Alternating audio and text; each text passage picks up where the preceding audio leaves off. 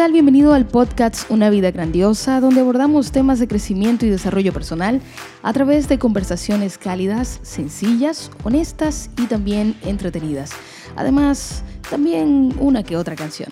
Mi nombre es Natalie Fernández, soy cantante, compositora, autora y emprendedora y este es un episodio especial porque vamos a abordar un tema que impacta de manera directa a toda la humanidad. Hoy vamos a estar hablando sobre cómo superar la muerte de un ser querido. Así que bienvenido, este episodio comienza ahora.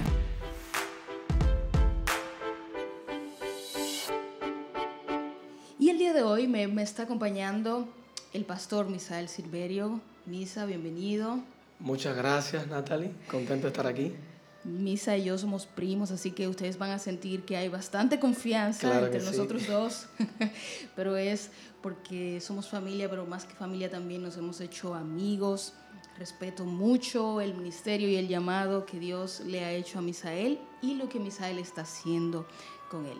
Y el día de hoy, Misa, vamos a estar tratando eh, un tema que es un poco difícil Creo que sí. para la raza humana tratar este tema. Y en la medida que vayamos desarrollándolo, vamos a darnos cuenta por qué es tan difícil hablar sobre esto. Vamos a estar hablando sobre la muerte y cómo continuar después que hemos perdido un ser querido, que a veces eso parece como algo imposible. Cuando tú estás y recibes el impacto de ese momento tan difícil, de que esa persona ya no va a estar mientras estemos en este mundo, es duro tú imaginarte que tú tienes que continuar tu vida a pesar de esto. Nos quedamos con la pregunta, ¿y ahora qué? Exacto. ¿Qué va a ocurrir después de aquí? ¿Qué sigue? ¿Cómo yo continúo con este dolor? Se, se torna difícil. Correcto.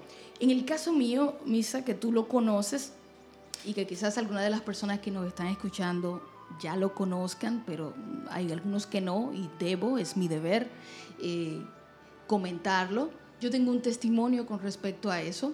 Tú sabes que en el año 2008 perdimos otro familiar. Claro que sí. Y, y, fue un golpe bien duro, bien sorpresivo. Y en mi caso yo no supe lidiar con esa situación.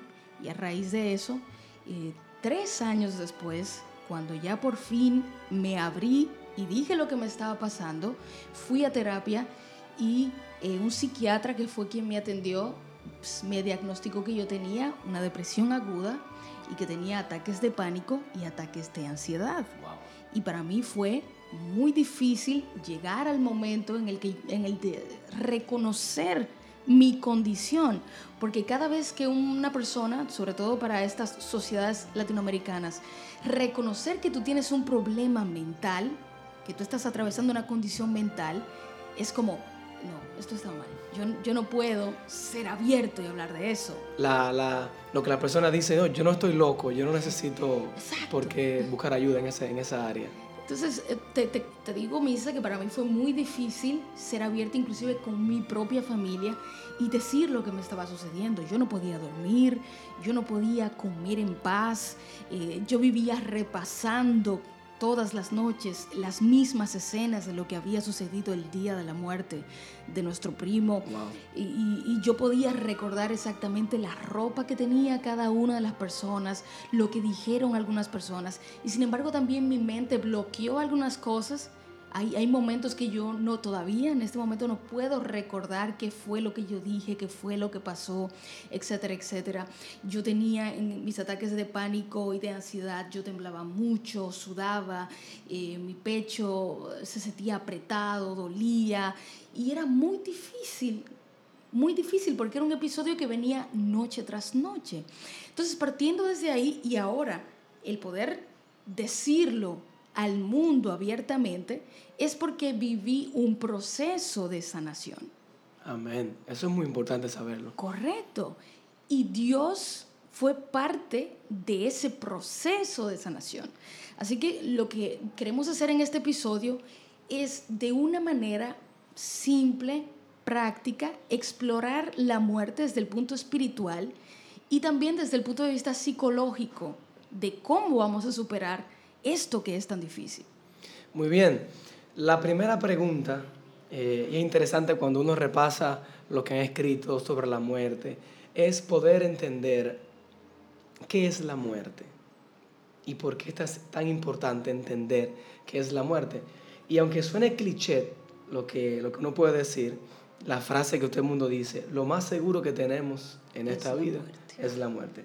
En palabras de Vincent Thomas, dice que la muerte es el acontecimiento universal e irreversible por excelencia. Es lo único de lo que estamos verdaderamente seguros, aunque ignoremos la hora y el día en que ocurrirá. Su por qué y el cómo debemos morir. En este sentido, la muerte es mucho más radical que la misma vida. Es seguro que eso va a ocurrir. Por eso es necesario entender qué es eso.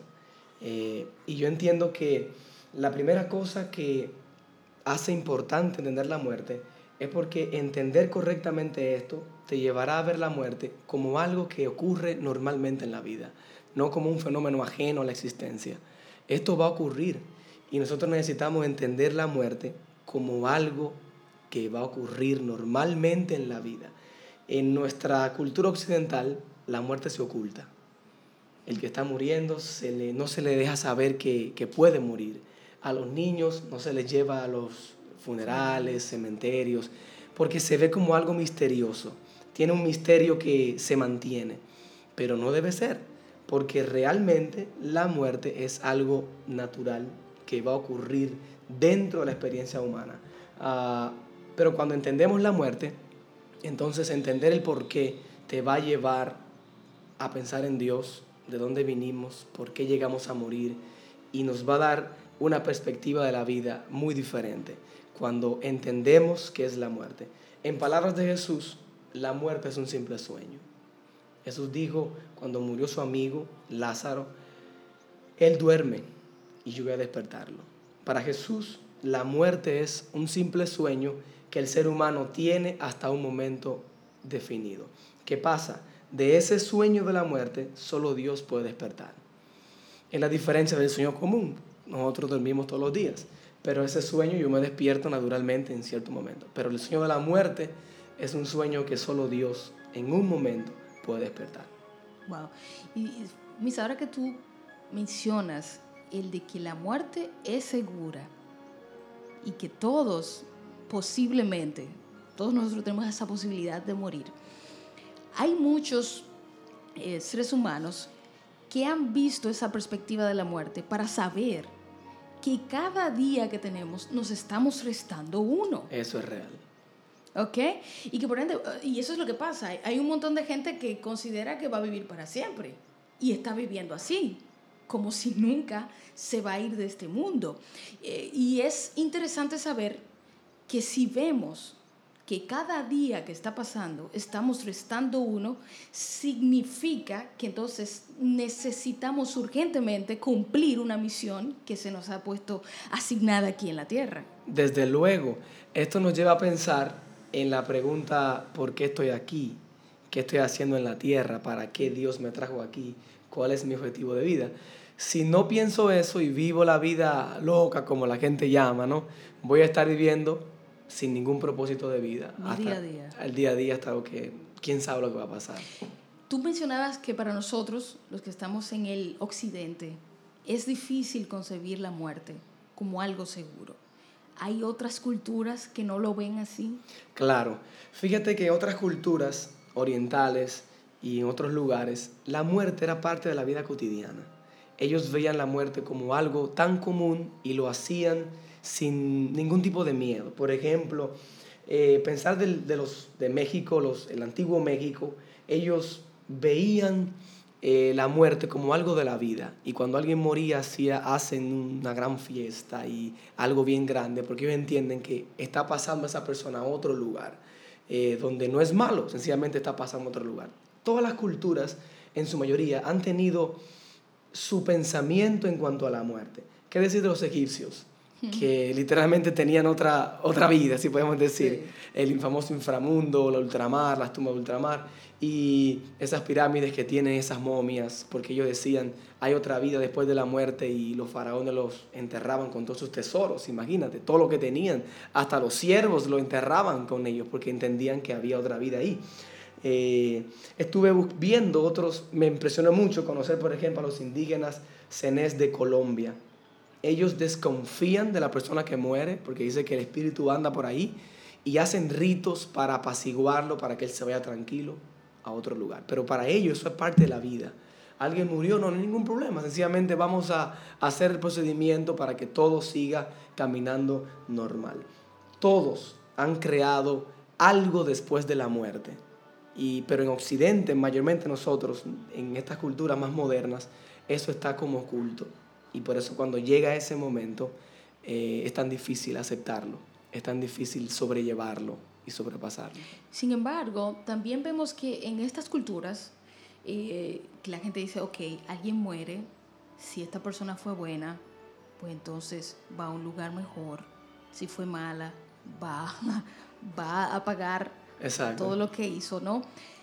Tenemos esa creencia, mucha gente en estas culturas tiene esa creencia, sin embargo no parece ser una creencia afianzada.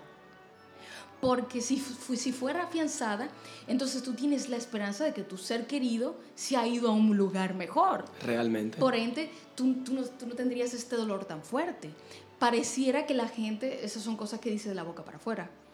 Fíjate que eso surge con más fuerza en el la Edad Media, lo, que el cristianismo conoce como la Edad Media, donde las personas sufrían con el después de la muerte. ¿Dónde va después de la muerte? O va a un lugar de tormento, o va a un lugar donde está deambulando, o se va directamente al cielo. Ese fue un momento difícil donde la gente no sabía, había mucha ignorancia, y eso se arraigó dentro de la gente. Y hoy día, como dices, tenemos esa, esa creencia, pero asimismo no está bien afianzada porque el ser humano solo dice, bueno, está en un lugar mejor, pero no, no sobrepasa el momento. Eh, no hay algo que te diga, bueno, si está ahí, tengo la fe, no. Sencillamente lo creemos, pero es más una tradición que una, que una fe firme, que una convicción. Y ahora que tú mencionas la fe firme, la convicción, ¿qué hace que sea diferente el perder un ser humano para un cristiano que está afianzado en Jesús a una persona que no? ¿Qué es, dónde está la diferencia? Excelente pregunta. Sabes que cuando tú repasas el entendimiento de las culturas en cuanto a la muerte y la esperanza, te das cuenta que todas, en su mayoría, hay un vacío. Por ejemplo, los egipcios, que son uno de los más famosos por todo lo que te mencionaba, hay una carta que data del siglo II después de Cristo, es una cierta mujer llamada Irene. Ella perdió un ser querido y entonces le manda una carta a otras personas, a parte de su familia, consolándola, diciéndole lo mucho que lo siente. Y dice, mira, no obstante a todo esto, contra tales cosas como la muerte, nada se puede hacer. Por tanto, confórtense mutuamente, tengan paz. Una palabra fuerte. nada. Nada se puede hacer. Realmente eso no da ninguna esperanza. Y asimismo, cada civilización y cultura da alguna cosa pero sin esperanza.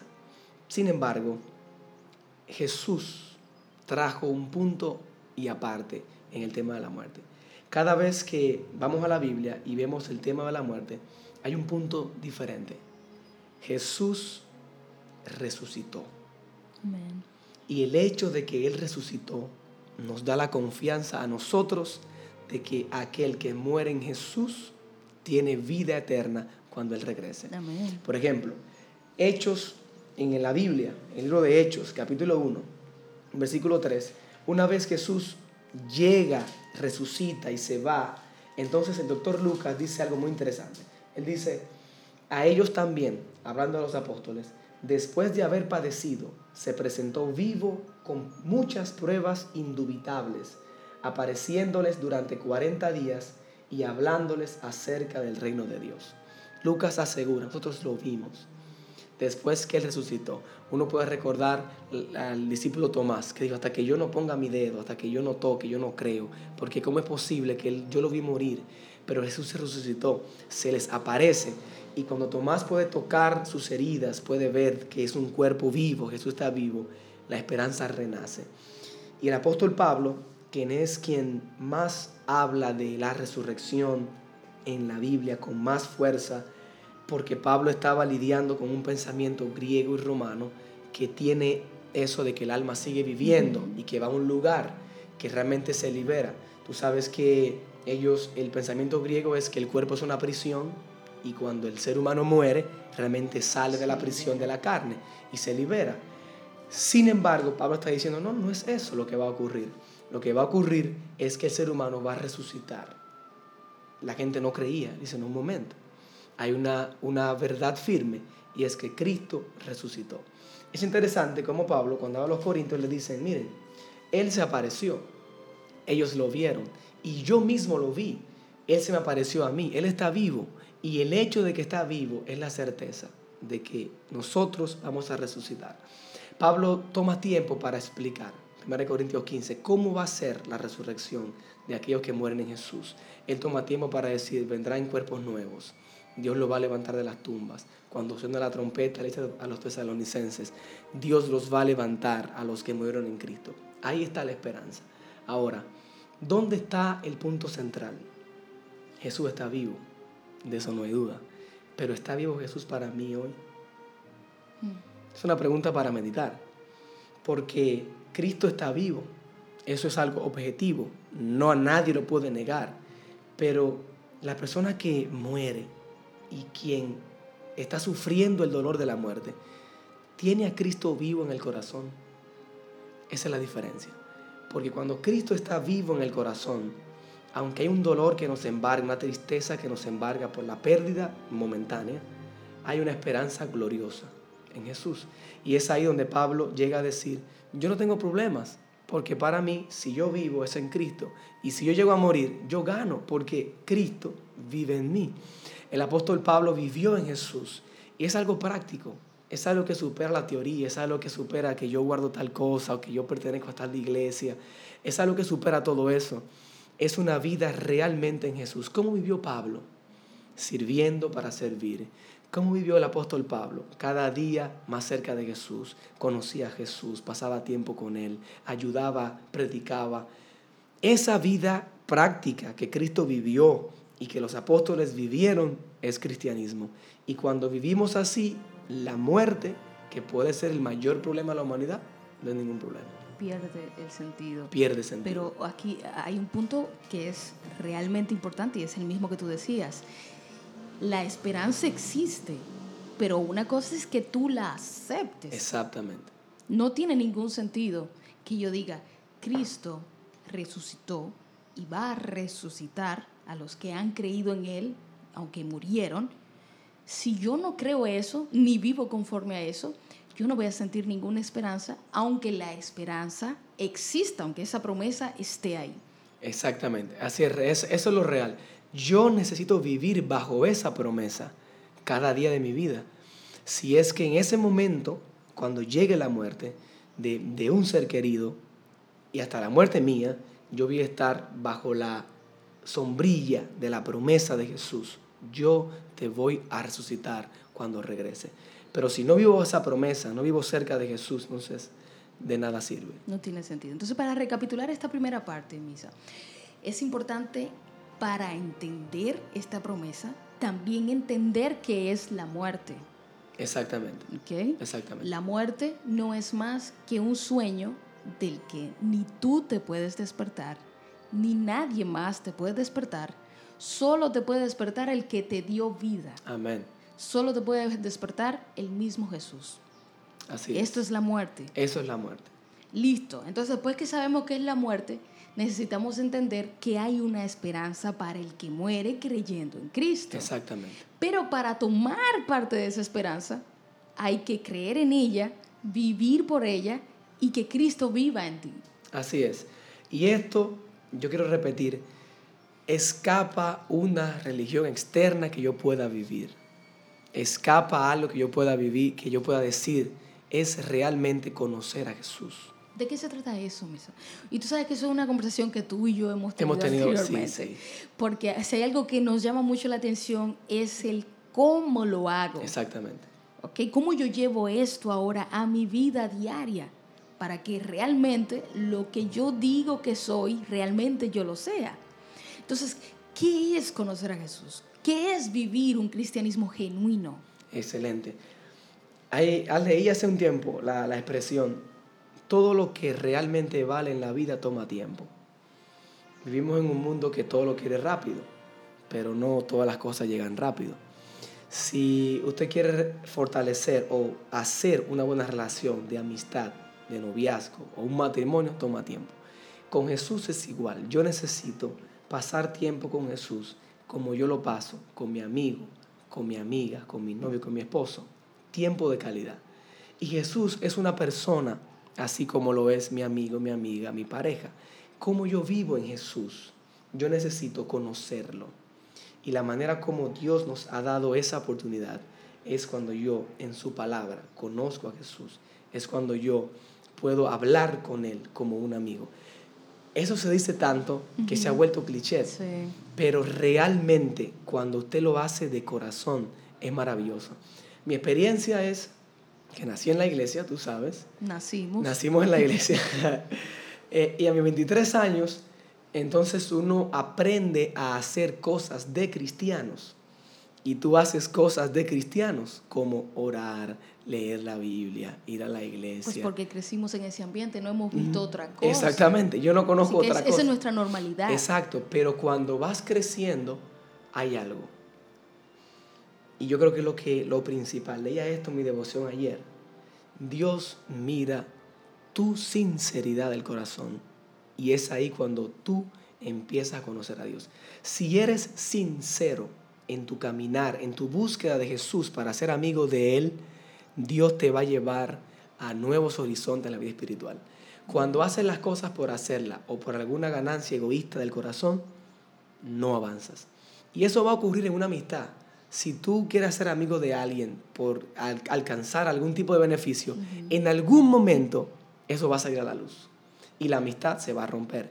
Pero si eres amigo de esa persona sencillamente porque la amas, porque quieres una relación, son amigos, entonces eso va a fortalecerse cada día cada día, cada día. Y eso es lo que pasa.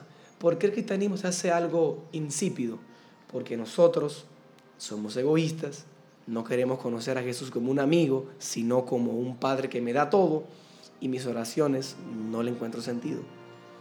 Porque yo le estoy pidiendo a Dios, imagínate que usted le, le ore a, como usted le ora a Dios, le habla a un amigo. Ah, Imagina. viviríamos solo en el ¿Verdad que solo? No tendríamos amigos. ¿Verdad que sí? Solamente me siento así, dame esto, dame esto, dame esto. Pero cuando yo puedo decir, Dios Jesús, yo quiero amarte. Y yo empiezo a recibir de Él y a dar de Él. Y a darle, a recibir y a dar. Entonces toma sentido la relación con Jesús. Realmente encuentro algo nuevo. Y es ahí donde empiezo a ser cristiano.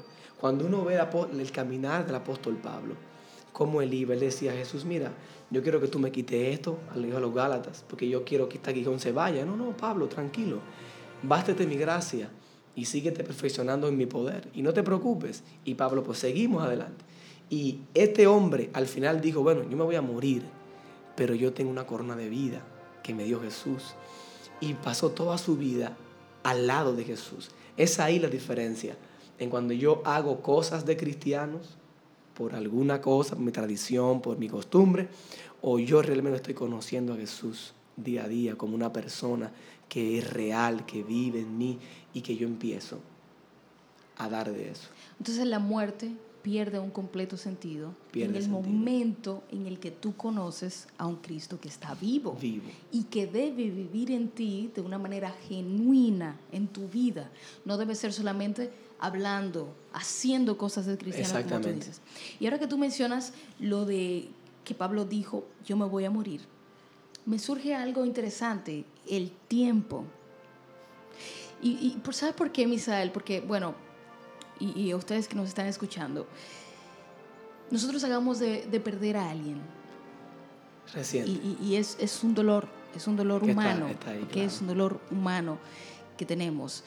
Y precisamente por eso estamos compartiendo este episodio desde nuestra propia experiencia, también. O sea, no es una cosa que fuimos y leímos y estamos hablando de lo que otro eh, dijo o, vivió, ¿verdad? No, estamos hablando de lo que estamos experimentando nosotros mismos.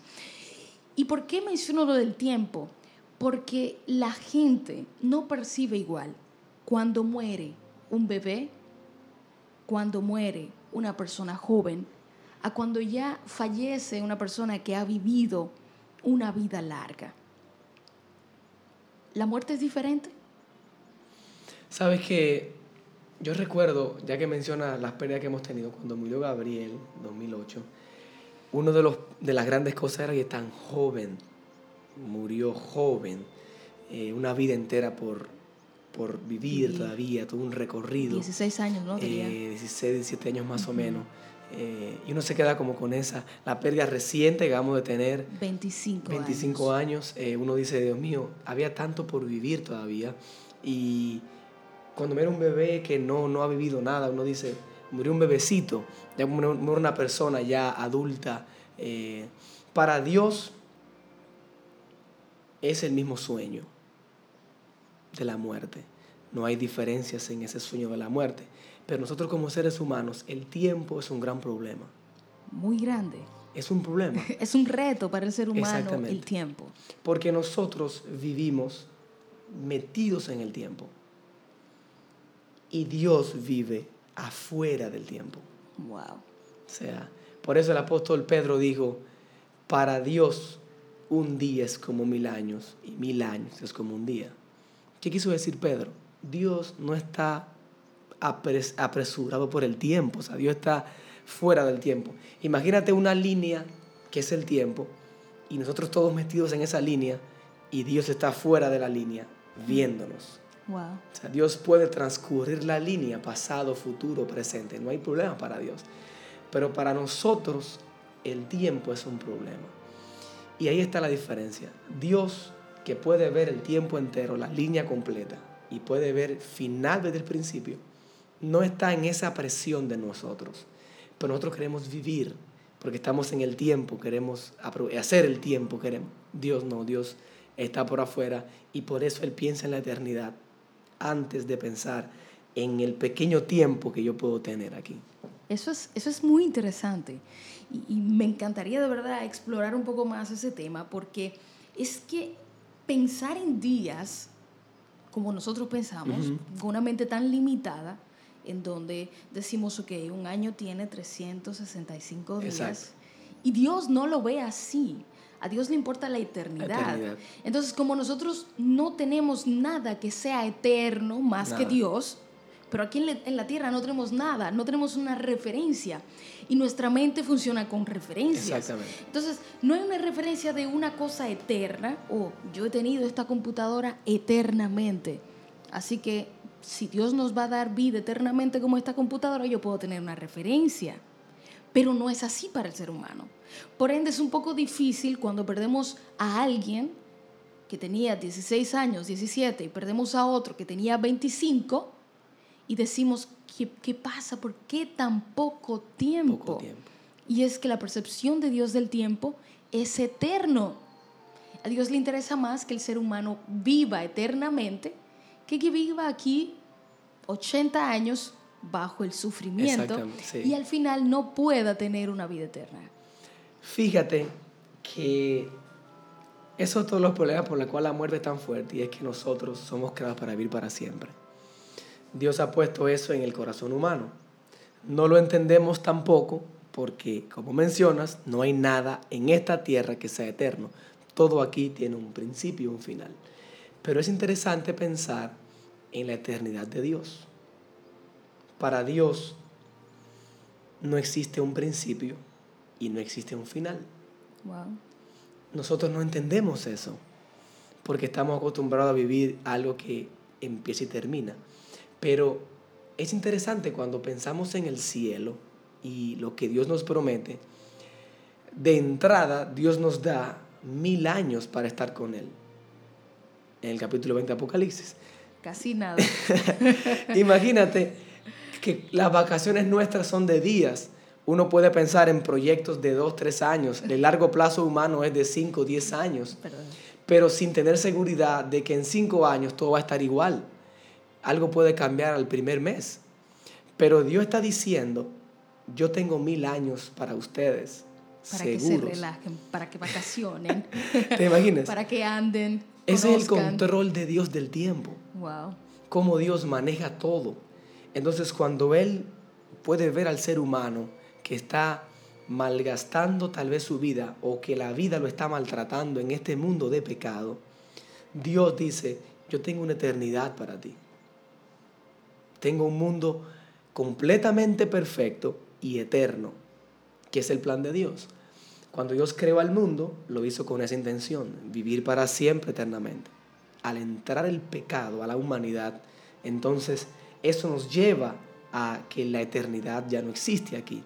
Pero Dios lo que quiere hacer es revertir lo que el pecado hizo y llevarnos a la eternidad perdida cuando Cristo regrese. Esto es algo que nos da la esperanza. Alguien puede decir, esto puede ser utópico, esto puede ser algo irreal. Pues bueno, la prueba mayor de que esto va a ocurrir es que Cristo ya, ya vino y Cristo resucitó y no tenemos cómo refutarlo. Y ese Cristo que lo prometió va a cumplir, porque Él cumplió su primera promesa. Es la manera como estamos afianzados y seguros de ese control que tiene Dios del tiempo y que en un momento nosotros también viviremos en esa, ¿cómo decirlo? Como a ese nivel de Dios, de vivir sin problema de tiempo. Vamos ahora a hacer una pequeña pausa musical para escuchar esta canción que habla sobre el momento en el que Dios cumpla su promesa de despertar a los que durmieron creyendo que Él volvería por ellos. Esta canción se llama Y cumplirá su promesa.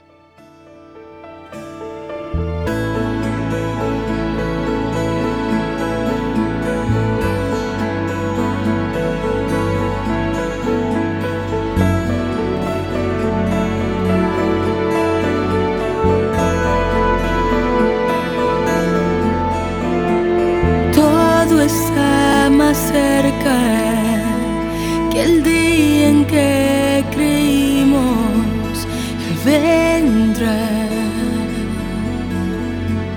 Él vendrá.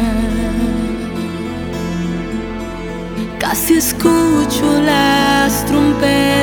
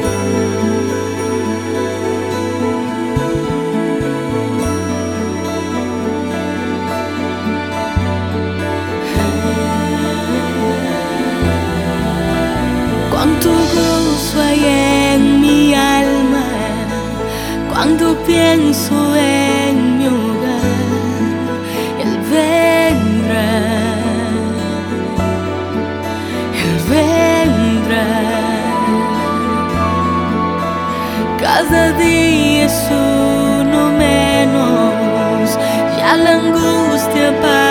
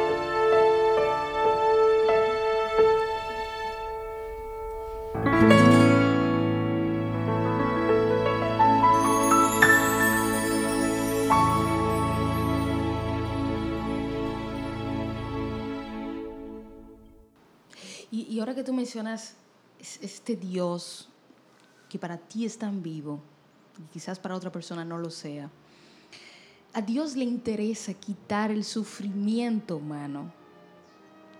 Y a veces, escuchándote decir de que Dios le importa más una eternidad, que tú tengas aquí ciertos números de años de sufrimiento. A veces una persona está pasando por una situación difícil que Dios dice, es hora de que te duermas. Te voy a quitar el sufrimiento. ¿Qué pasa con los que nos quedamos en vida? Con el sufrimiento que experimentamos los que nos quedamos aquí todavía. Porque el que muere ya nada sabe, ya no siente, ya simplemente no está. ¿Qué pasa con nosotros? Estamos aquí y que estamos sufriendo y que por naturaleza humana huimos del sufrimiento. Huimos. No nos gusta el sufrimiento. Queremos, o queremos huir. queremos huir. queremos huir. Pero, pero está aquí y es una cosa viva. Y el sufrimiento trae emociones. Una emoción se desliga de un pensamiento no piensa algo y ese pensamiento se convierte en un estado anímico, que puede ser el sufrimiento. Y eso ya pues se, transporta a otras dimensiones de cómo nos comportamos, eh, la postura que toma nuestro cuerpo, eh, etcétera, etcétera, ¿no? ¿Qué pasa de una manera práctica, cómo nosotros podemos enfrentar este sufrimiento, sabiendo que Dios dijo, mira, Jesús dijo, aquí en el mundo ustedes van a sufrir. Exactamente. ¿Ok? Así como la muerte es una cosa segura, el sufrimiento también es seguro. Entonces, ¿cómo podemos lidiar con nuestro sufrimiento sin perder la esencia de saber que tenemos una esperanza y de que esa esperanza, aún aquí en la tierra, nos debe hacer felices? ¿Cómo lidiamos con eso? Sabes que en una ocasión una mujer fue donde Buda porque estaba sufriendo porque perdió un hijo. Y ella fue a preguntarle a Buda cómo ella se libera de ese sufrimiento. Y él le dijo, mira, vaya casa por casa buscando una semilla de mostaza en una casa donde nunca se ha sufrido. Wow. Imagínate lo que pasó con esa mujer. buscó y buscó y no encontró pero encontró algo, encontró comprensión, encontró verdad, encontró sabiduría, encontró perspectiva. Se ha dicho que el sufrimiento enseña. En realidad el sufrimiento no te enseña, sino te enseña cómo tú enfrentas el sufrimiento. Sufres, el sufrimiento llegó, pero ¿qué le mezclas al sufrimiento? Si le pones cobardía, si le pones pesimismo, si le pones, si le huyes, entonces se convertirá en un círculo. Es como tú lo enfrentas. Exacto, pero cuando tú dices, ok, llegó el sufrimiento, ¿cómo voy a avanzar? ¿Qué hago con eso? Si le pones comprensión, si le pones sabiduría, si le pones perspectiva y ya en el plano espiritual, si le pones fe, si le pones esperanza, amor, paciencia, perseverancia y empiezas a, a construir eso encima, el sufrimiento no, no puedes escapar de él porque el familiar que perdimos hace unos días no va a volver a esta tierra. No va a volver. Y cada vez que algo pase relacionado a ese, a ese familiar, él, va a llegar tristeza. Pero ¿qué le añado yo? Le añado esperanza de la que me da Jesús. Le añado la comprensión, le añado una sabiduría que Dios me puede dar. Cuando yo puedo reunir eso, entonces puedo avanzar. Puedo avanzar. Es como si tú estás construyendo una escalera para subir el muro, ¿con qué tú lo vas a construir? Exactamente. Fíjate, al principio mencionabas tu experiencia de 2008. Al principio fue difícil superarla, pero llegó un momento en que empezaste a ponerle otras cosas. Y cuando empezaste a ponerle otras cosas, ese sufrimiento se tornó en una base fuerte para, alcanzar, Para, crecer, para crecer, aprender. Entonces, el sufrimiento en sí mismo no nos va a enseñar mucho, pero ¿qué yo uso para ponerle? Y eso puede ir a carrera de la vida, no solamente cuando perdemos un ser querido. Tienes una enfermedad, te, te malogras un pie, tienes un accidente, estás sufriendo por algo. ¿qué le pones al sufrimiento? ¿Qué le añades? Si le añades pesimismo, ahí estás diciendo maldiciones, como decimos aquí. ¿Qué va a pasar? Te vas a, poner peor, peor, pero cuando le añades eso positivo que Dios puede darte, avanzas. La vida, y muchas, muchas veces la gente va a la Biblia, Natalie, a buscar explicaciones para el sufrimiento. Y esto es algo muy real. La Biblia no siempre explica el sufrimiento. De hecho, el mismo Jesús no nos explica el sufrimiento. Jesús vino a asumir el sufrimiento. Él vino a sufrir el dolor. ¿Por qué? Porque cuando estamos, estamos sufriendo, ¿qué yo necesito? Comprensión. ¿Qué yo necesito? Una mano amiga. ¿Qué yo necesito? Alguien que me escuche. Y como Cristo pasó primero mis dolores, yo puedo confiar en la esperanza. Y ahí está la clave, en mi opinión, para el sufrimiento. Va a llegar en un momento, de algún lado o de otro que yo hago entonces? En vez de añadirle más sufrimiento, yo le añado un ingrediente de comprensión. ¿Quién me puede comprender? Mi amado Jesús. Entonces yo voy donde Él y es ahí donde avanzo. Y tu historia es interesante. Dice, todo mi, mi sanación vino con Dios primero. Ahí estaba Dios escuchando, comprendiendo, sanando. Y es ahí donde podemos, el sufrimiento va perdiendo poder sobre mí. No es que no es real, pero no, no me controla, no me suprime, yo puedo avanzar. Y ahora que mencionas eso, de, de que Jesús entiende, y Jesús entiende porque Jesús le dijo a su papá, a Dios le dijo, si tú puedes, pasa esta copa de mí, porque era duro. Estaba sufriendo. Y es, y es lo mismo que pasa con nosotros. A veces nosotros, hace una semana, orábamos, suplicábamos, clamábamos, Señor, líbranos de esto. Líbranos, es real. Líbranos de esto. Y en muchas ocasiones Dios no va a librarte de ese dolor, sino que Dios va a estar ahí acompañándote para que lo atravieses. Exactamente. Porque ¿cómo puede ser probada la fe si no es en una crisis? Es que es muy fácil yo decir que yo creo en Dios, que yo soy cristiana, cuando yo tengo todo, cuando yo estoy tranquila, cuando mi vida todo está fluyendo. Donde se prueba realmente tu fe genuina es cuando tú tienes que pasar por el sufrimiento. Y no hay otra forma de crecer que no sea siendo probado. Es tanto así que Gary Thomas se atreve a decir que Dios nos creó de una forma que necesitamos luchar en el sufrimiento, en este mundo, para seguir adelante. Es interesante. Fíjate la historia de los discípulos en el mar. Jesús iba con ellos, pero la tormenta azotó la barca donde estaba Jesús. Hmm. Y tú puedes decir, pero ¿cómo es posible? O sea, Jesús estaba ahí. Si Jesús estaba ahí, ¿cómo es posible que estaba a punto de, de ahogarse literalmente? Pero ese es el punto en esta vida. Jesús le dice a ellos, ¿por qué tienen tan poca fe? Si yo estoy aquí, ¿por qué se desesperan? Confíen. Entonces, pasa igual hoy. Nosotros tenemos que aprender a afrontar el sufrimiento de una manera inteligente. Y la manera inteligente es no huir, sino agregarle a eso lo que Dios nos da. Ahora que tú mencionas eso es súper interesante. Qué bueno que tú lo traes. Porque una vez que llegue el sufrimiento de perder a alguien, empezamos a vivir el proceso de un duelo y lo que más me afectó a mí en un principio fue el haber huido del duelo. Para mí era, no, eso no pasó. Yo quería vivir como que eso no sucedió nunca. Por eso no fui a despedirme a su entierro. Eh, al contrario, me fui a dar un concierto.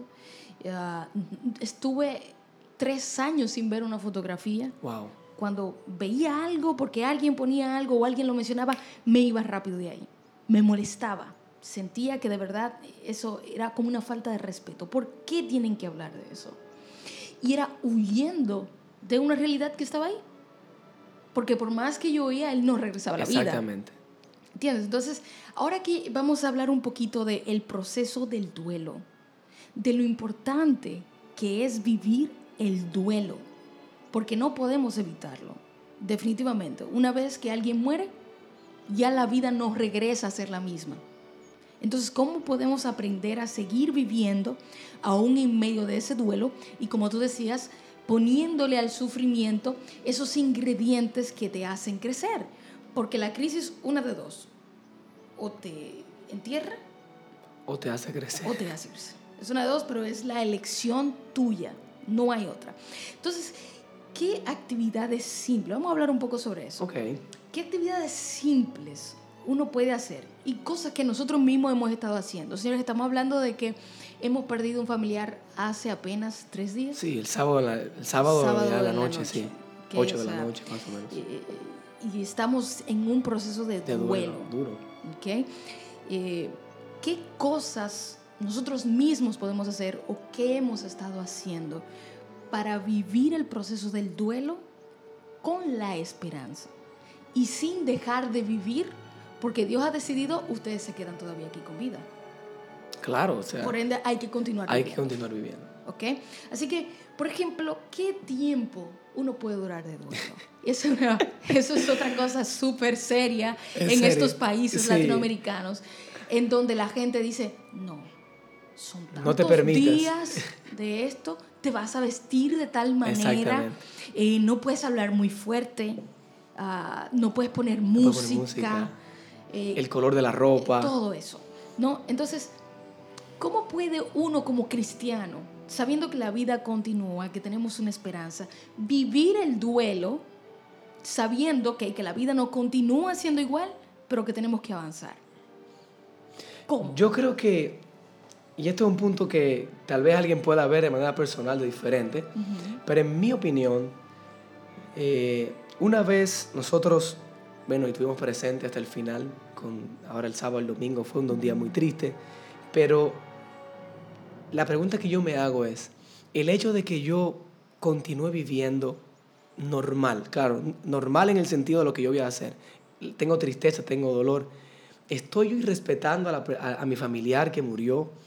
¿O es sencillamente una programación que la cultura me está haciendo? Interesante. Eh, no me pongo X ropa porque no, yo no me la quiero poner o que no me gusta o que, o que me siento mal si me la pongo o no me la estoy poniendo porque el que me va a ver va a decir, mira, eh, se le murió un familiar. Porque ya tu familiar que murió no sabe. no sabe nada, exactamente. Generalmente el asunto del duelo después tiene que ver mucho con, con la cultura en que nos rodea.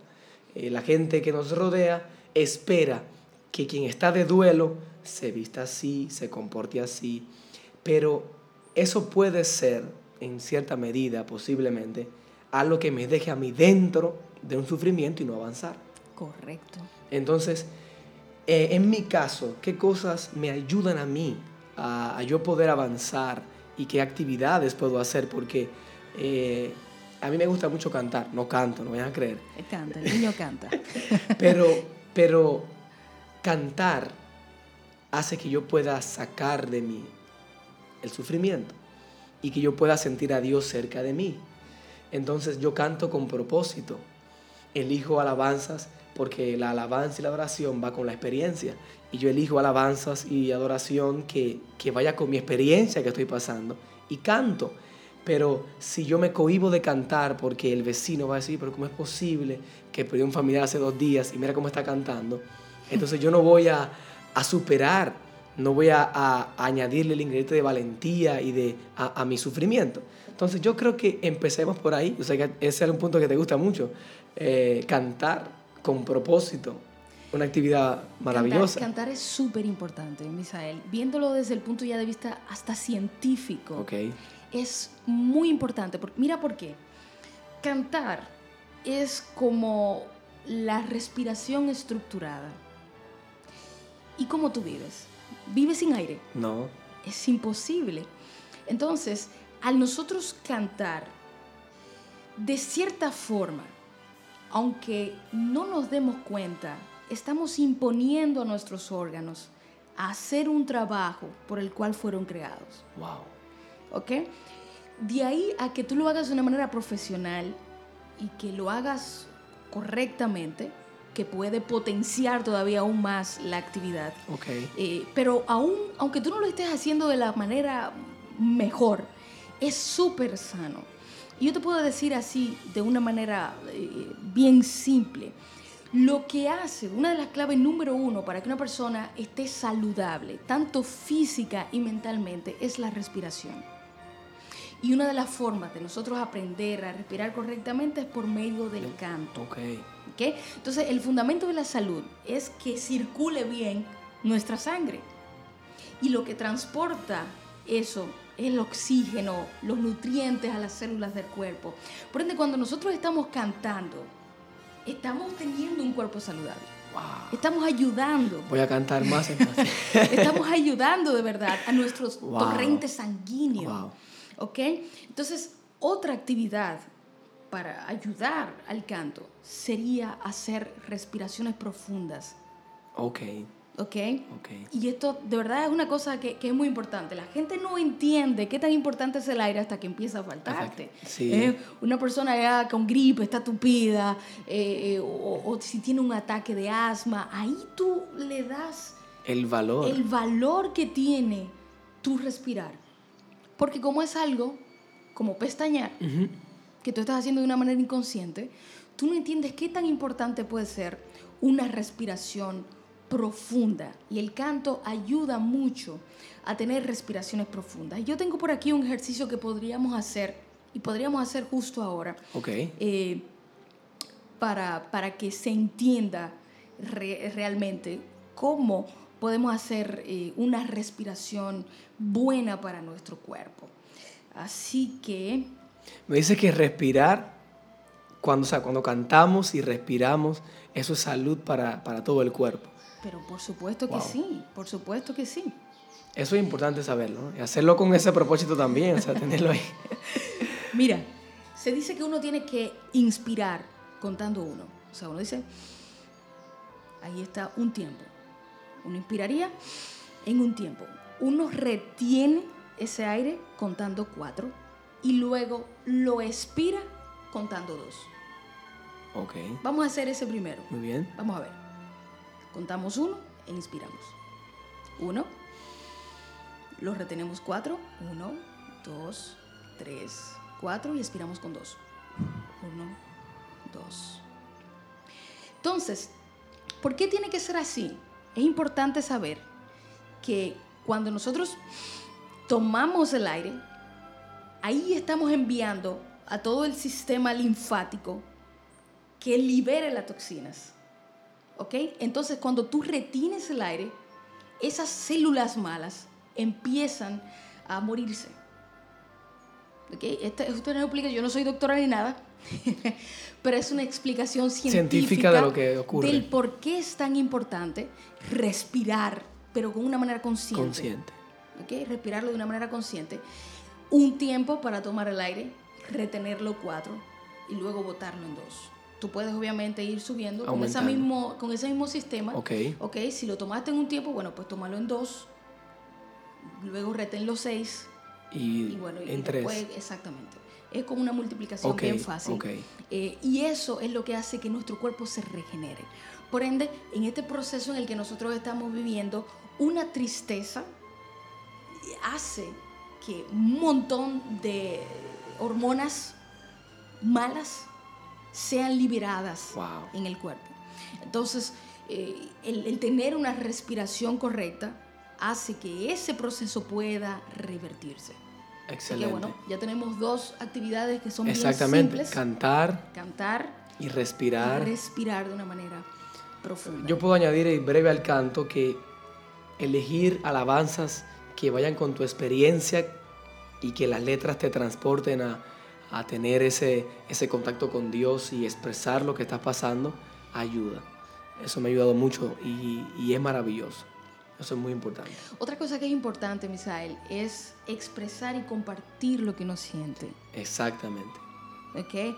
Es, es- por experiencia propia te digo que esconder lo que a uno le está pasando con esto que ha sucedido, esconderlo de uno mismo, engañarse a uno mismo, engañar a la familia, no mostrar la vulnerabilidad humana que uno tiene con la gente, lo que hace es encerrarte en ti mismo y dice, hay una frase que dice que en lo que tú te enfocas se expande. Exactamente. Si tú estás solamente enfocándote en esconder lo que tú estás sintiendo, eso se va a expandir. O sea, se va, se va a poner peor. Hay un principio que dice que la semilla crece en la oscuridad bajo tierra, pero si la semilla no está o escondida, no germina. Y en el caso del sufrimiento, cuando estás sufriendo y lo escondes, va a germinar, en tu, va, va a crecer más, pero si lo compartes con las personas adecuadas, eh, un buen amigo, tu pareja, el mismo Dios, hablamos de un Jesús vivo y real, eh, habla con Dios, habla con tus amigos, habla con un familiar, exprésalo. Y eso hace que las penas puedan irse. Pero también es importante aclarar una cosa, y es que a veces no es hablar en forma de queja. Hay gente que solamente empieza cuando pierde un familiar solamente habla de lo que pasó y lo que pasó y vuelve y lo revive y lo revive una y otra vez y tampoco igual no lo supera. Exacto no se trata de eso. Se trata de ok yo estoy viviendo este momento me estoy sintiendo de esta manera estoy pasando esta tristeza la tengo que vivir pero saber que con el tiempo cada vez que pase más tiempo eso va a ir mermando el, dolor es menos eh, exactamente. cada vez que transcurre el tiempo. y yo creo es mi opinión que no debo cohibirme de, hablar otras cosas eh, que estén pasando. Eh, generalmente cuando se pierde un familiar, se junta mucha familia que hace tiempo no se veía. Eh, y también es un momento, en mi opinión, para compartir algunas cosas de la vida eh, con esa familia que teníamos tiempo que no veíamos o ese amigo. Eh, yo no creo que estamos haciendo ningún tipo de atropello contra la situación. Si con ese amigo que yo tenía tres años no lo veía y nos juntamos en este momento, comparto ciertas experiencias de cómo me está yendo en mi vida, en mi trabajo, en mi familia. Son cosas que también ayudan a, a salir de la situación. Y otra cosa es, como mencionábamos al principio, pero entrar un poquito más adentro en, ese, en esa parte, es qué hago con esto. Por ejemplo, en mi, en mi experiencia, ahora este es mi testimonio de vida. Y yo ahora esto lo he vuelto eh, como parte de algo que yo puedo compartir con otra persona que está pasando por la situación para que él vea que se puede salir de ella. ¿okay? Entonces, cada cosa mala entre comillas, que a uno le pasa, Dios permite que te suceda para que tú puedas tener empatía con gente que está pasando la misma situación y que tú puedas tener, ser, parte de su dolor, pero que Él pueda ver que se puede salir de ella. Exactamente. Es importante eso, eh, porque si nosotros aprendemos a superarlo correctamente, vamos a ser no solamente bendición para nosotros, sino que otros también van a ser bendecidos. Y eso es muy importante. Exacto. Y otra cosa es preservar el recuerdo de esa persona, pero ¿qué yo voy a recordar? Excelente. ¿Qué yo voy a recordar de esa persona? ¿Voy a recordar cómo yo la veía, su cuerpo inerte en la caja? ¿Voy a recordar eso todo el tiempo? Porque si las emociones se desligan de lo que yo pienso, obviamente lo siguiente que yo voy a sentir después de recordar eso es tristeza. Exactamente. Pero si yo recuerdo cómo yo estaba con esa persona, cómo nos reíamos, eh, cómo compartíamos, qué sé yo, memes por, por, por WhatsApp. Exactamente. eso, mira cómo nos saca una sonrisa. Nos saca una sonrisa. ¿Entiendes? Y te puedo decir, bueno, esto eh, creo que fue ayer, una de las primas puso un video del último cumpleaños de ella, cómo nos reíamos el cumpleaños y las chistes. Eso nos, nos recuerda lo lindo que era ese ser querido y nos hace liberarnos. Eso es muy importante eh, hacerlo. No solamente recordar, ah, cuánto sufrió, ah, cómo estaba al final, mira. No, no, eso es parte. Pero vamos a recordar todas las cosas lindas que hizo, eh, qué aporte nos dio, cómo aportó a la sociedad, son cosas buenas.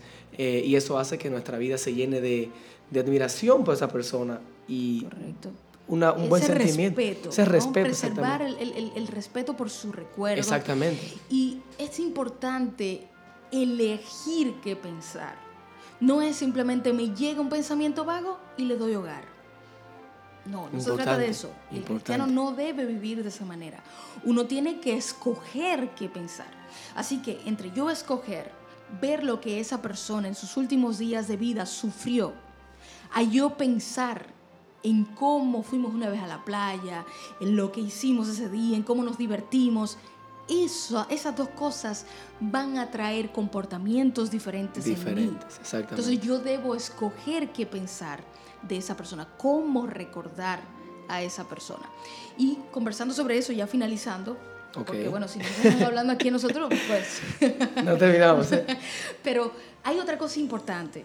Estando nosotros en este proceso de duelo, hay que saber, porque ya la, ya la tristeza está. Exacto. Ahora, ¿qué cosas nos hacen felices para poder salir de la de tristeza?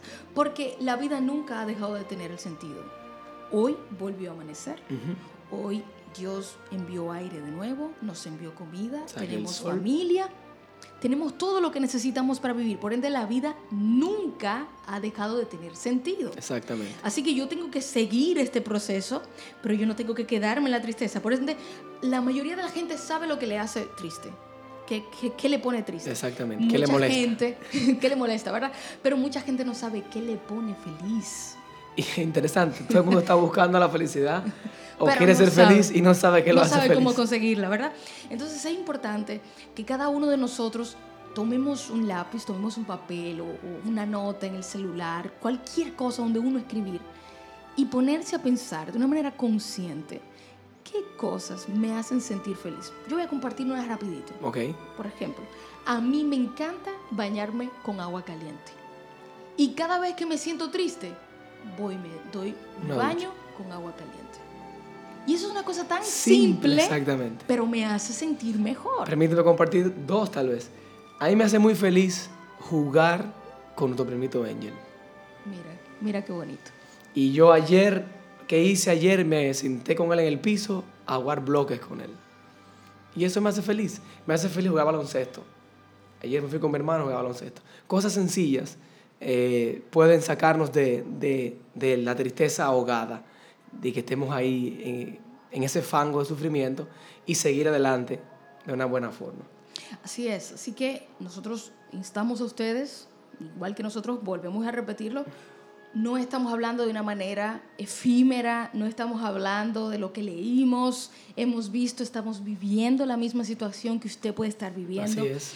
Por ende, como consejo, vaya, tome un lápiz, tome un papel y empiece a anotar todas esas cosas que le hacen feliz. Y empiece a hacerlo usted de una manera eh, disciplinada. Disciplinada. ¿Ok? El día de hoy voy a tomar 15 minutos para pensar solo cosas buenas.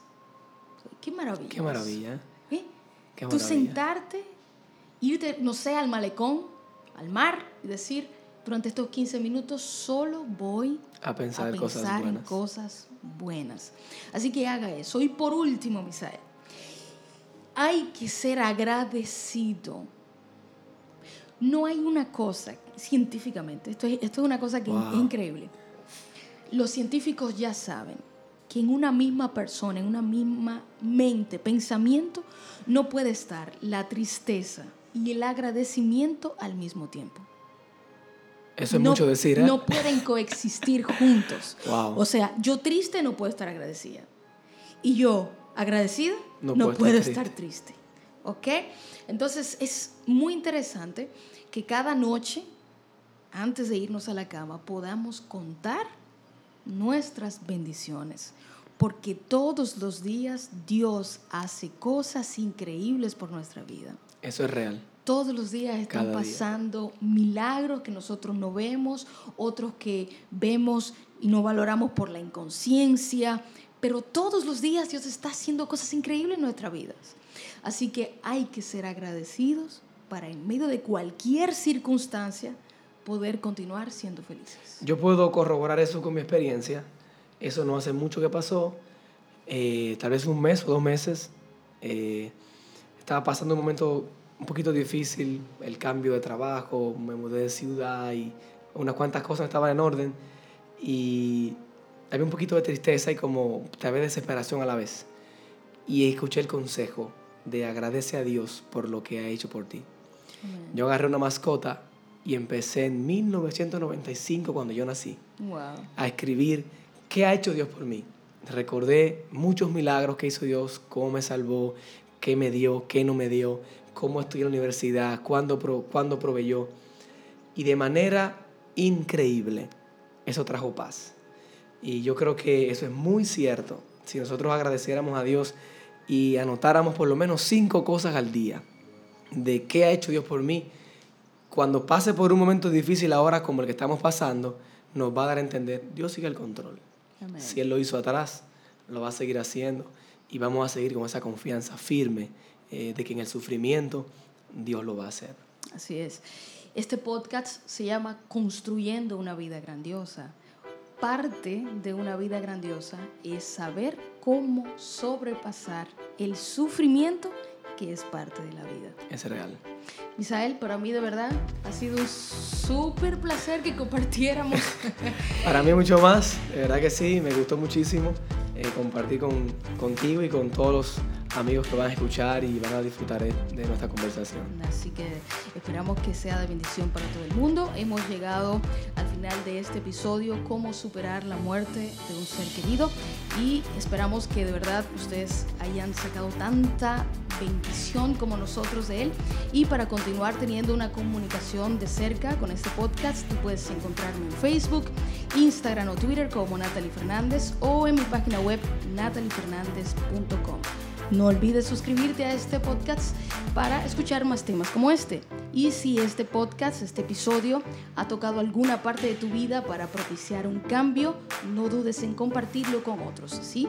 También puedes dejarme tus impresiones escribiendo un review o un testimonio sobre el podcast. Ha sido un placer estar juntos aquí. El placer es mío. Misael, vuelve pronto.